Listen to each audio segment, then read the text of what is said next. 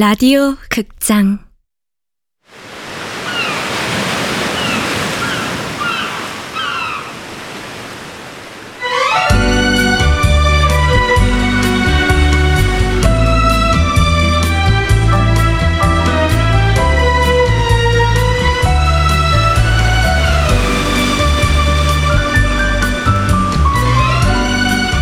하쿠다 사진관 원작 허태연, 극본 명창현, 연출 황영상 19번째.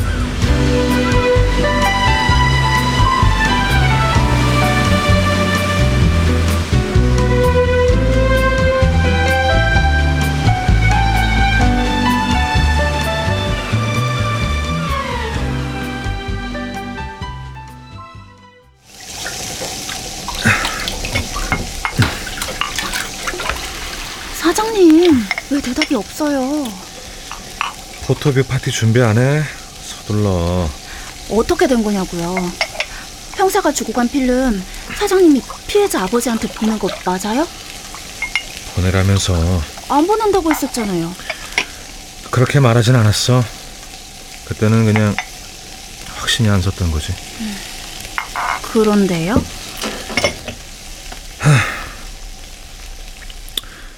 공항에서 스테판을 배웅할 때 출국장으로 들어가는 그의 뒷모습을 보면서 생각했어. 그는 지금 무엇을 위해 어디로 가는 걸까? 왜 가는 걸까? 어떤 사람들은 부당한 일을 당하고도 증거 한 장을 남기지 못해. 스테판은 그 증거를 만들어주러 간 거야. 그는 그런 사람이니까. 맞아요. 잘하셨어요. 나쁜 사람은 벌을 받아야죠. 그 사람도 그렇게 생각했어. 스테판이요? 아니, 그 형사. 자기 입으로 그렇게 말했다고요? 그만 말 돌리고 말씀해 주시죠. 누군가요? 사진 속 아이. 아주 옛날에 내가 죽인 사람. 자기 잘못과 죄를 확실히 알고는 있었단 건가요? 그리고 그런 말을 했어. 지저분한 도둑놈들 잡은 건 셀 수도 없고, 온 가족을 태워 죽인 방화범, 온 동네 사람 돈 들고 튄 사기범, 툭하면 칼침 놓는 깡패들도 내 손으로 수없이 잡았어. 수년간 누명을 쓰고 시달리다 내 덕에 한시름 놓은 사람도 있어.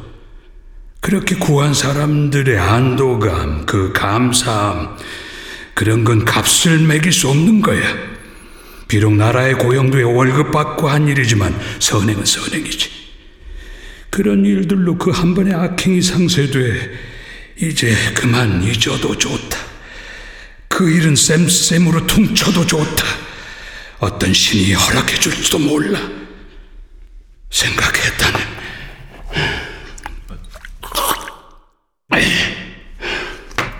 어떤 결정적인 잘못은 아주 많은 선행으로도 용서받을 수 없다는 거 알고 있었어. 나도 같은 생각이었지만. 알아요. 사건을 조작한 나쁜 형사인 줄 알지만 가정과 자식들을 지키려는 아버지를 보호하고 싶어서 잠시 흔들렸던 거죠?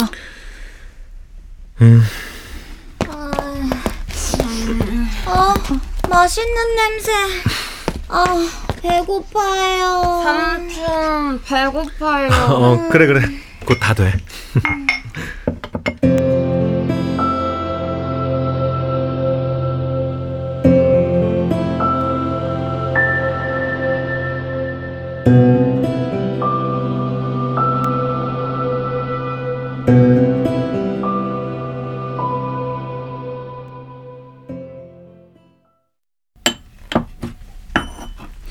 오늘 포토뷰 파티 메뉴를 말씀드리겠습니다. 호박잎에 성게알을 넣고 끓인 국과 따뜻한 밥. 지금 막 옥상에서 바비큐 장비로 구운 옥돔이 왔습니다. 앞뒤로 참기름 발라서 노릇노릇 구웠습니다. 어머, 언제 이런 진수성찬을. 땅콩두부를 얹은 김치고요. 이 보말 부침개는 통깨를 넣은 간장과 멜젓을 찍어 드시면 되겠습니다. 혜용아, 응? 오른쪽에 두부랑 김치, 응? 왼쪽에 보말 부친 게, 응? 옥돔은 가운데 있어. 응? 고마워. 이야, 그런데 한 가지가 빠졌네요. 네? 저 혹시 이거 말씀입니까? 네. 아, 한 잔 안 할 수 없죠. 이거 술 아닌데요, 아저씨. 어? 쉰다리라고 합니다. 막걸리 맛이 나는데 알코올이 없는 제주 전통 음료예요. 어머, 그럼 저도 한 잔 해볼래요. 아니, 그럼 다 같이 건배 한번 할까요? 제가 선창하겠습니다. 효재와 혜용이의 우정을 위하여! 위하여! 효재야. 아이고. 여럿이 같이 먹으니까 진짜 맛있다. 삼촌, 밥 다 먹고 나선 뭐해요? 오늘 여행하면서 찍은 사진들을 벽에다 띄워놓고 같이 볼 거야.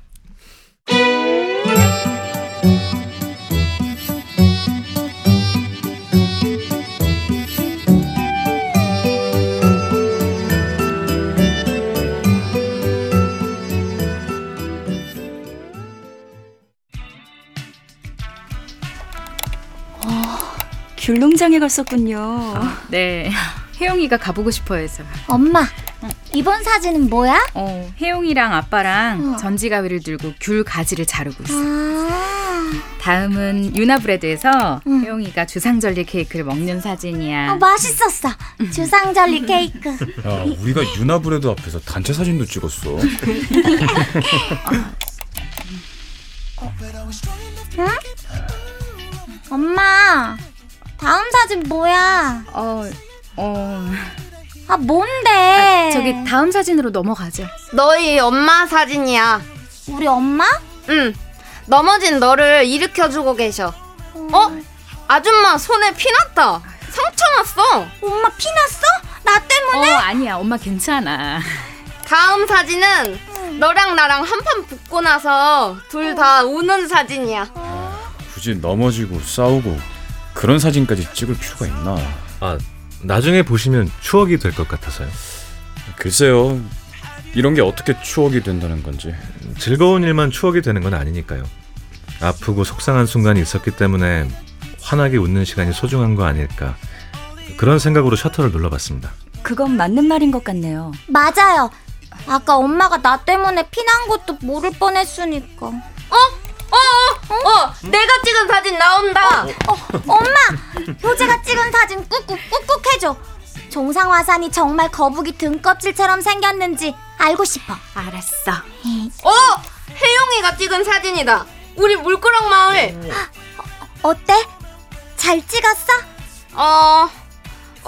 이상한데 꼭 동화책에 나오는 동네 같아. 멋져. 그래? 엄마, 저 사진도 부탁해. 제주에 와서 많이 컸네, 우리 아들.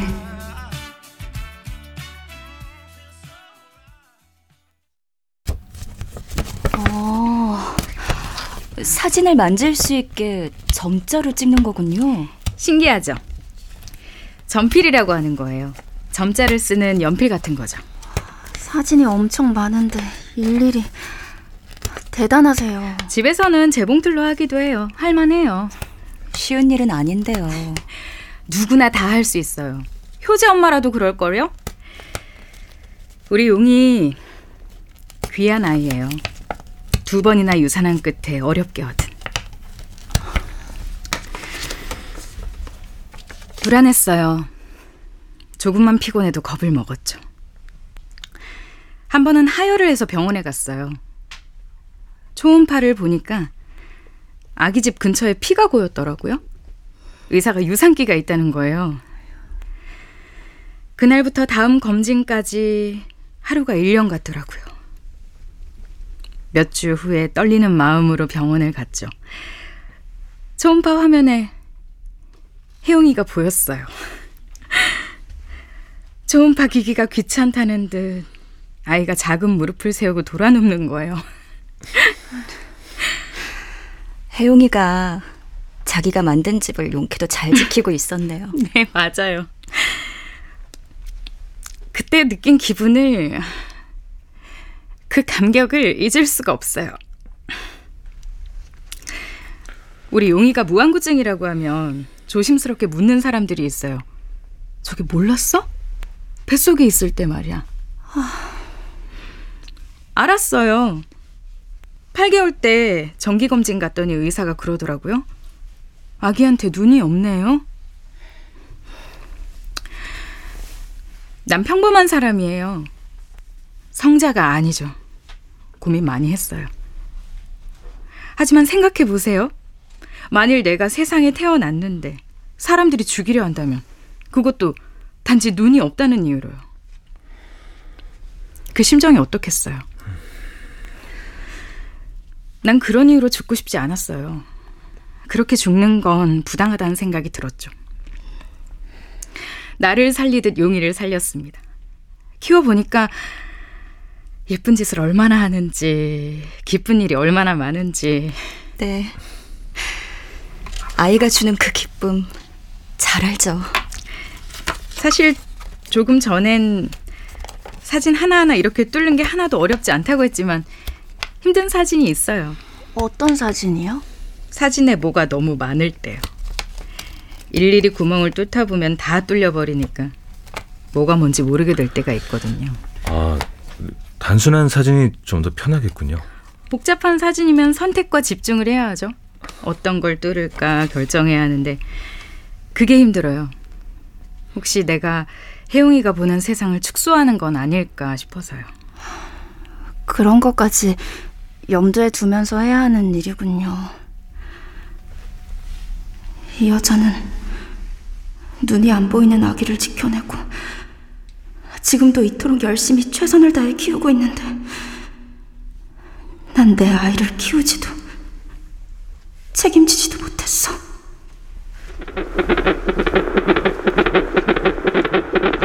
생각난다. 초음파로 아기 심장 소리 들었을 때. 또 젖병을 빨며 나를 바라보던 동그란 눈, 앙증맞은 코, 씩 웃을 때 벌어지던 입술, 모두 다. 제비 왜 그래? 어디 아파? 아니에요. 저녁을 너무 많이 먹었나 봐요. 소화가 안 돼서.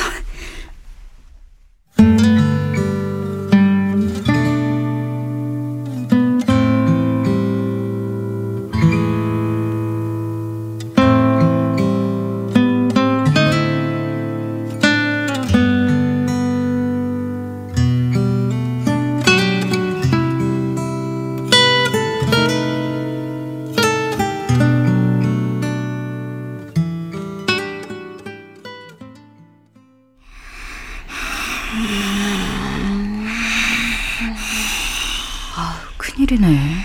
한밤중에 갑자기 또 폭설이라니. 아, 택시 부를 수 없을까요? 아마 못 올 겁니다. 그리고 길이 미끄러워서 위험해요. 괜찮으시면 다 같이 여기서 주무시죠. 아, 사진관에서요? 네, 학교 다닐 때 야영 해보셨죠? 다들 교실에서 텐트 치고 자고 그러잖아요. 맞아, 우리 어릴 때 그랬지. 아, 그래도 어떻게 갈아입을 옷도 안 가져왔고. 아유, 하루 좀 더 입으면 어때. 그렇죠. 양희 씨도 그렇게 하세요? 아니요, 저희는 집으로 가겠습니다. 언니, 효재 고라 떨어진 거 안 보여요? 전 그러면 효재만 두고 나는 갈게. 내일 아침 효재가 깼을 때 엄마가 없으면 기분이 안 좋을 것 같은데요. 그래요. 밤새 저랑 아이 키우는 얘기도 하고 같이 자요. 그럼 그럴까요? 그럼 테이블 치우고 침낭이랑 이불 세팅하겠습니다. 라면 맛있어. 젊고 대하는 애가 아닌데 단단히 피곤했나 봐요.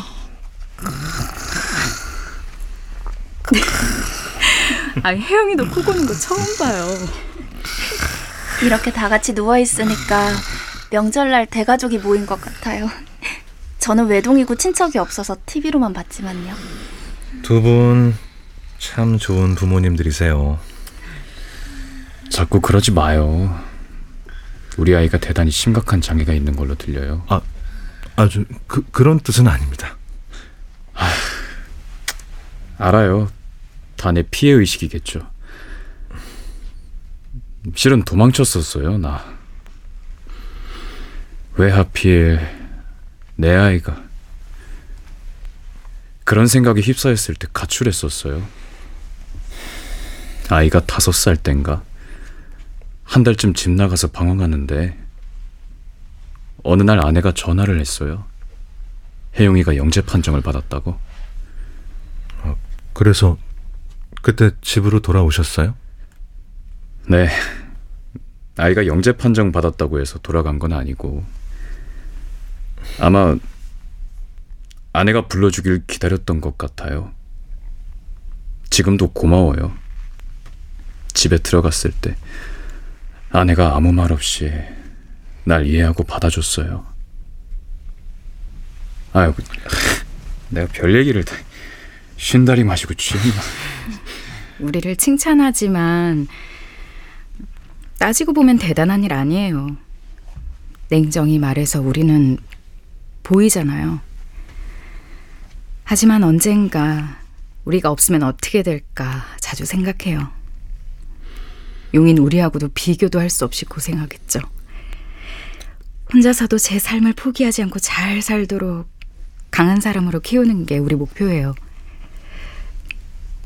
그래서 그때 당신이 돌아와서 당신이 이렇게 열심히 혜영이를 돌보는 게 감사해. 그러니까 내 말은 어떤 때 어떤 일을 용서할 수 없다고 해서 다른 때 다른 일로 사랑할 수 없는 건 그런 건 아니라는 거야. 여보. 아우 주책이야. 저리 가. 잠이 나자요. 진짜.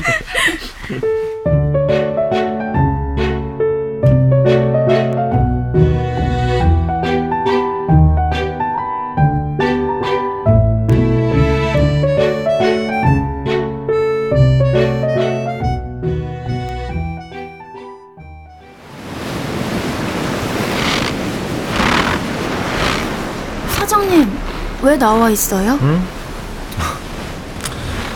잠이 깨서 바람 좀 쐬려고. 제비는? 저도요. 아까 말이야 효재가 우는 사진을 보면서 그런 생각을 했어. 나는 왜 효재를 달래주지 않고 멀뚱멀뚱 서 있었던 걸까? 아버지가 되면 어떤 상황에서 어떻게 할지 수없이 생각했는데 아이가 친구와 다툴 때 어떻게 할지 다이어리에 3쪽 넘게 시나리오를 썼는데 막상 상황에 닥치자 아무것도 하지 못했어. 내가 오만했어. 아버지가 되면 잘할 거란 자신감이 어쩌면 효재 때문에 생긴 건 아닐까. 무슨 뜻이에요? 효재는 아빠가 없으니까. 아빠가 있었으면 좋겠다고 늘 바라는 아이니까. 조금 당황해도 적당히 실수해도 상대가 효재라면 괜찮다고 생각한 건 아닐까. 뭐 찍어? 밤하늘이요. 언젠가 오늘 이 순간도 추억이 될 테니까.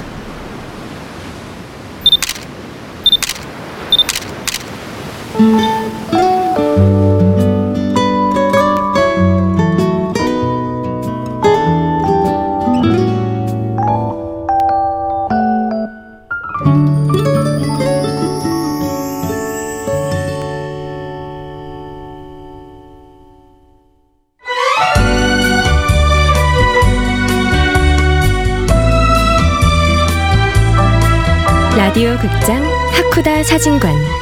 허태연 원작, 명창현 극본, 황영상 연출로 19번째 시간이었습니다.